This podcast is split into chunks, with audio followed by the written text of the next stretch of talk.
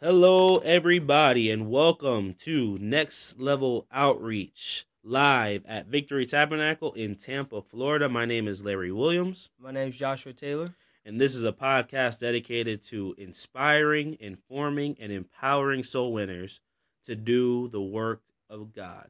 And this is the same question I'm going to ask every week. When was the last time you personally won a soul? If you can't think of it, it's been too long, and you ought to go out and do the work of God. Try to win a soul. Think about it this week. When can I win a soul this week? Who can I win? And God will help you. Well, we are on a uh, series right now on the soul winner and prayer. And um, it's an exciting um, series because it shows us the importance of getting a hold of God before we go out to do the work of God. Everybody who was powerfully used by God in Scripture, they all had tremendous prayer lives, which is what we ought to model in our own personal life if we're really going to do anything great for God. I heard this quote that says, don't talk to God about, I mean, don't talk to men about God before you talk to God about men, which is so important for us to recognize in our own personal life that prayer is so important. And, it, and it's through prayer that we'll have power to do what God has called us to do. Last week, we discussed the topic of intercession and how important it is for us to intercede for our friends and our families and our coworkers, and talk to God about these people and say and, and ask God to give you the opportunity, the open door to go out and win them. But today we are going to talk about passion and how important passion is in the soul winner's prayer life. Josh, why don't you talk to us about what it what it means to be passionate? Right, so we're going to the definition of passion. And passion is a strong feeling, such as anger, that causes you to act in a dangerous way. Hmm. A strong feeling that causes you to act in a dangerous way. So an example I, I, I think of is a football game. Yeah, I was just thinking. Thinking about a football game and uh, the amount of, for example, uh, yeah, I mean, uh, Tom Brady throws a football and he scores a touchdown to Rob Gronkowski, the tight end. That stadium lights up with passion. Mm-hmm. I mean, even quiet people, they're screaming. They're on their feet. They're high-fiving each other. I mean, they're screaming to the top of their lungs. They're so excited. They're so passionate. Um, they have such a strong emotion and a strong feeling mm-hmm. um, that, I mean, it, you can catch it just being around them. Yeah. And so uh, passion is a very important thing when it comes to prayer. And we're going to talk about how important that passion can be for you. Right. And that's a and that's really good to um, to look at that example of a football game or any type of sport in general. Mm-hmm. To be honest, you look at people who go to a basketball game, a football game, um, all these things. You see how much passion people put into just cheering for somebody that's throwing a ball yeah. or, or, or shooting a hoop. Mm-hmm. But um, I think that we ought to have that same amount of passion for God. Mm-hmm. And uh, if we can take that same energy and put it towards heaven, imagine what would happen on earth. Because everything that happens on earth is a, is a direct reflect. Anything good that happens from God is a direct reflect of prayer. Mm-hmm. And prayer is um is is best when there's a lot of energy attached yeah. to it. And um, we see that in the scripture in James five and verse sixteen says the effectual fervent prayer of a righteous man avails much.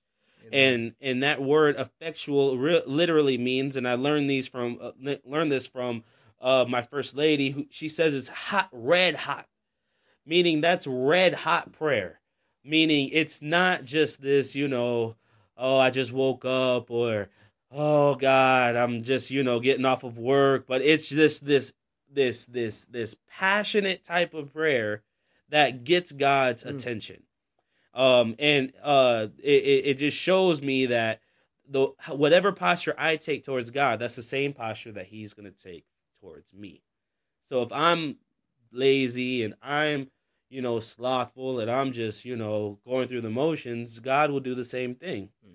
But if I'm passionate and I say, you know what, I'm going to get a hold of God and God's going to answer me today, God's going to help me today, then God loves that. Mm. it, it, it kind of reminds me, I'm just drawing back to the story of that widow that went to that wicked judge.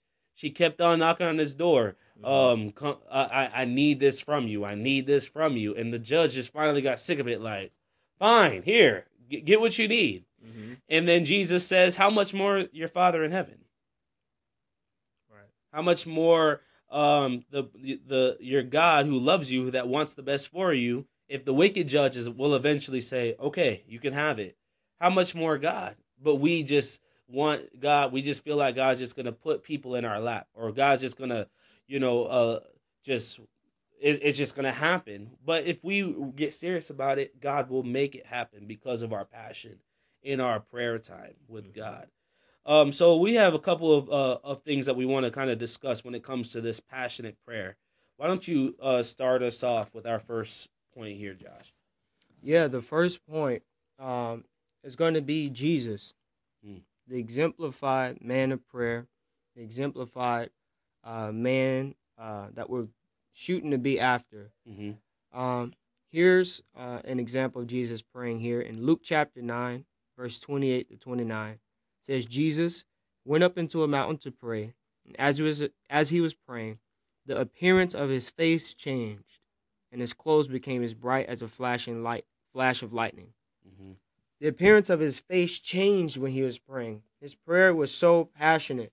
Um, as many of you know, uh, think about the Garden of Gethsemane, Gethsemane, Gethsemane mm-hmm. and he was praying there, and his passion was so great. Uh, the intensity of it was so uh, overwhelming. Uh, his his the Bible says his uh, face became uh, his sweat became his drops of blood, and, and his disciples are looking on him, and, and they could tell. I mean, his clothes changed. Mm-hmm. So that shows us an example of how our prayers, our passionate prayers, can change things. Mm-hmm. It can change things. It can change us. Yeah. Cause us to move out. You know, Jesus really didn't instruct us to pray for the harvest. Told us to pray for the laborers, yeah. which is us. Pray yeah. passionately about that. And as Jesus changed, as his, he said, you know what? Uh, not my will, but your will be done. Mm-hmm. After he continuously, passionately kept praying, because the task was so overwhelming. Mm-hmm. Just like when we see the harvest field, we see uh, there are so many that are lost, billions that are lost. You know, basically like half the globe hasn't heard the gospel. We see that the harvest, man, that's a lot of work to do. But if we pray for us, we pray passionately for ourselves, laborers. Mm-hmm. We get a passion to pray earnestly. We will begin to change. And as we begin to change, God will supernaturally help us to say, not our will, but your will be done. Mm-hmm. And we'll get together and get the harvest. And that and that's really uh, instructive, what you just mentioned, because all prayer, when I see prayer in the Bible, it's always pre-action. So whenever we like we see the disciples praying, and they say they pray, what are they praying for? They're praying for boldness. Yes. Because they want to go out and do the work of God, but there's a lot of fear that comes attached to that. Yes. Especially with the way the world is now. It's not politically correct mm-hmm. to be a Christian. You know, people will be offended if you mention Jesus now. Yeah. It's not easy to go out and, and tell people about Jesus. It's, mm-hmm. Our country's not the same way it yeah. used to be. Where Very skeptic. yeah, everyone's skeptical. People are skeptical about church. Mm-hmm. People don't want to hear about Jesus. People want to put Jesus into a closet and just yeah. shut the door and lock it and just keep him there and let us do our thing. Yeah. So for anyone to say, "Well, I can just go out and witness, and I don't need to pray or anything like that," you're delusional. Because you're fighting, there's so much that we fight against. The Bible says we wrestle not against flesh and blood, but against principalities, against powers, against the rulers of darkness, mm-hmm. and, and spiritual wickedness in high places. So we have to know how to pray and touch God before I, before we go out and touch these people. Yeah. Because you don't know what you're coming in contact with, and you don't know what you're going to deal with spiritually. So for us to not pray is it's it's really putting a disservice to ourselves, and it's putting us at a disadvantage, because this type of thing that we're called to do is not something that's just man. Mm-hmm. This is spirit. You're dealing with people's souls. You're wanting to see souls saved. The reason why Jesus had so much passion was because he realized that this entire everybody, that's ever going to live, period, is going to be affected by what I'm going to do. That's what made him, it wasn't, it wasn't just, mm-hmm. you know, passion, like, oh, I'm about to go die on the cross, but I'm going to go die on the cross so that every person who will ever live will benefit from it. Right. Because they're, they've fallen into sin. So it was salvation that caused his passion. Mm-hmm. So in the same sense, Amen. we should have passion to go out and see people saved. Mm-hmm. It it should there should be such a David said, "Is there not a cause?" And he was in he was acting in a dangerous way. Yeah, yeah.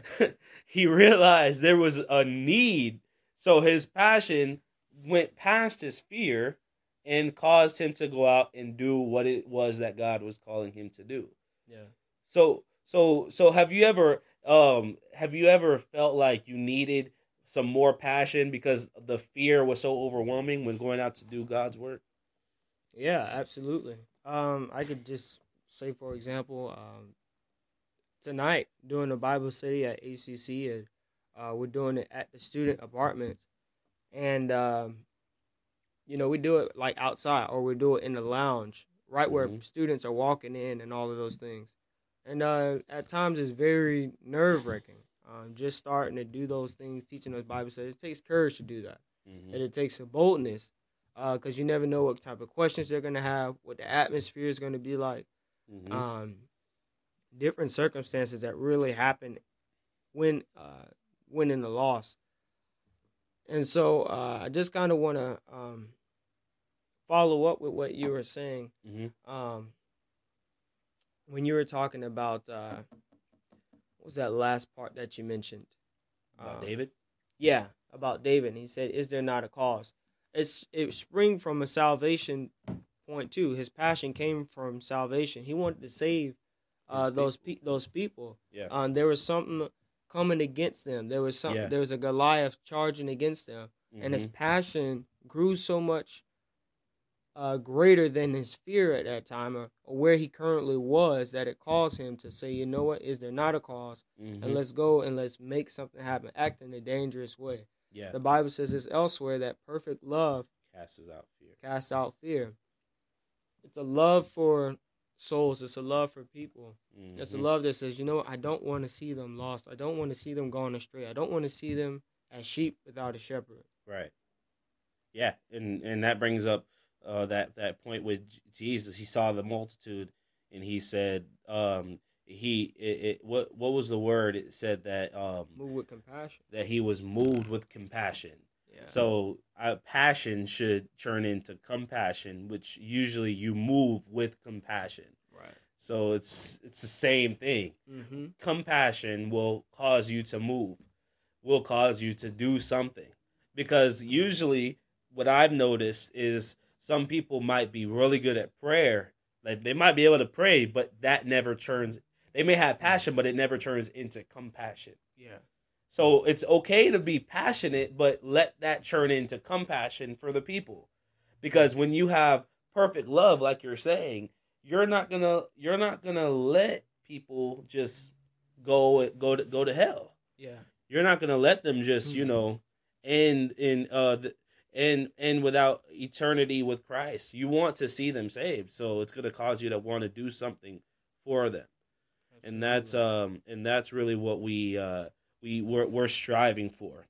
And the next thing that we want to discuss is just the personal examples that we get blessed to see all the time, right here in our and we're we're, we're part of the New Life family of churches, and we have some people and and.